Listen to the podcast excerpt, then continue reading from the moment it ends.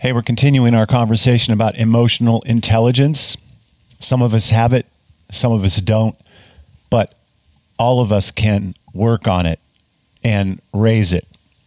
One of the things we're going to have to talk about, maybe obviously, is the Snickers bar and Betty White.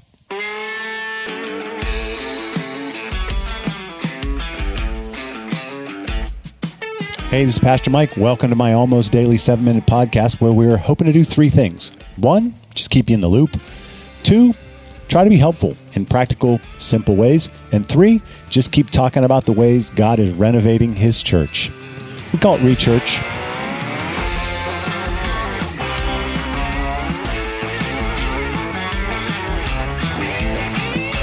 All right, we'll get to Snickers bars and Betty White in a little bit. Let me recap the definition of emotional intelligence. It's understanding and being aware of your own emotions, what they're doing to you, saying to you, and how they're affecting others. And then on the flip side of that coin, understanding the emotions of others, how those emotions are affecting that person, and how their emotions are affecting you and the setting that you are both in. That's emotional intelligence in a nutshell from a layman's point of view. Dan Goleman breaks emotional intelligence down into five characteristics, which I mentioned last time. Here they are again self awareness, self regulation, motivation, empathy, and social skills. Self awareness, number one, and empathy, number four, is where we're going to spend the bulk of our time. But let me say just a few things about the other three things.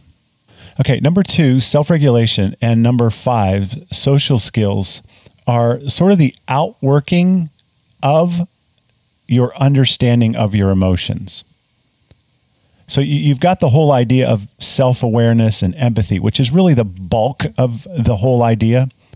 But what's included in the definition of emotional intelligence isn't just understanding, it's what you do with it, which has a lot to do with self regulation and social skills. I just wanted to differentiate that what I, another way to put this is emotional intelligence is defined not only as an understanding of emotion and awareness of an emotion, but the the resulting outworking and practical changes associated to that awareness. In other words, it's not just intellectual, it's practical. And then lastly, number 3, where Dan talks about motivation in more external terms, like what do you aspire to? What are you trying to accomplish? I would say the more applicable context for a Christian is more about identity, who you are in Christ, where your value comes from, what your purposes are, i.e., eternal. But it, but it's still similar. There is there is something that's driving you that's important to understand when it comes to emotional intelligence. So let me come at this backwards and try to give you an example. Let's say one day you realize you are someone's giving you feedback that your behavior is extreme. It's out of alignment. It's not rooted in reality. Like you're engaging another person um, angrily, or you're distancing yourself from them. You're not aware of this. Somebody somebody brings it up to you. Now, if you have a high level of emotional intelligence, you probably wouldn't find yourself in that situation of having an emotion that you don't know that it's having the impact that it's having. If you have a high level of emotional intelligence, you would realize that your emotions are tied to something. Somebody said something, somebody did something earlier that day or earlier in the week, or, or quite honestly, even a year ago or 10 years ago. And it attacked your at least from your perspective, it attacked your sense of purpose. It attacked your sense of value. It demeaned you in some way. And whether those comments or whatever happened was intentional and personal is largely irrelevant because the point here is Dan, what Dan would say is motivation. What I'm saying, shortcut, is identity. When you start from a deficit in motivation or a deficit in identity, you are more susceptible to being hurt. And if you have a low emotional intelligence to come along with that, you aren't aware that you are hurt. So here's what I'm saying. Number two and number five, self regulation and social skills are an outworking of emotional awareness and empathy. And number three, motivation, what I'm calling identity, are the context for your emotions.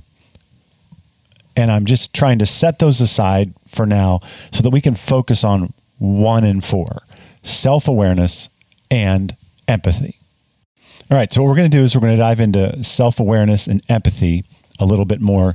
Um, and I hope it's helpful to you. I know for me, just looking at through this stuff and studying it and thinking about it over the last week, my emotional intelligence quotient is skyrocketing. and I'm, I'm hoping it can be helpful to you. But let's get to more important things Snickers and Betty White. 10 years ago, 11 years ago, Snickers was in big trouble. Volume, sales volume was dropping, market share was dropping, their brand was hurting, and they needed to do something about it. So they kicked off a new campaign as usual during the Super Bowl. I don't remember if it was 2009 or 2010, somewhere in that time frame. The byline for the commercials was you're not yourself if you're hungry right? The the whole concept was was wonderful. Really the, what they were saying was that when guys get hungry they're actually not themselves anymore and their role in that male group is threatened. And if you can eat a snickers it'll sort out that hunger and restore you to your role in the pack so the way they illustrated this was they would set up these sort of quote manly situations like a pickup football game in the mud or a bunch of burly bearded uh, lumberjacks out in the woods, and they would substitute in like some actor or actress. Betty White was the first one. Then there was Abe Vigoda. Then there was um, uh, uh, Roseanne Barr. And you've got this really out of place person in the middle of this setting, and they're whiny or they just don't fit. And then someone says, "Hey, man, you need a Snickers," and they eat a Snickers. They turn back into themselves, and all is well. Check it out on YouTube. Just look up Snickers Abe Vigoda, Snickers, Betty White, Roseanne Barr, Richard Lewis. They're hilarious. You'll love them. And here's what you're going to find when you get there it's not about hunger. What's going on here, these individuals are emotional and they don't know it, and it's coming out sideways. And someone else has to make them aware of that because they have low emotional intelligence.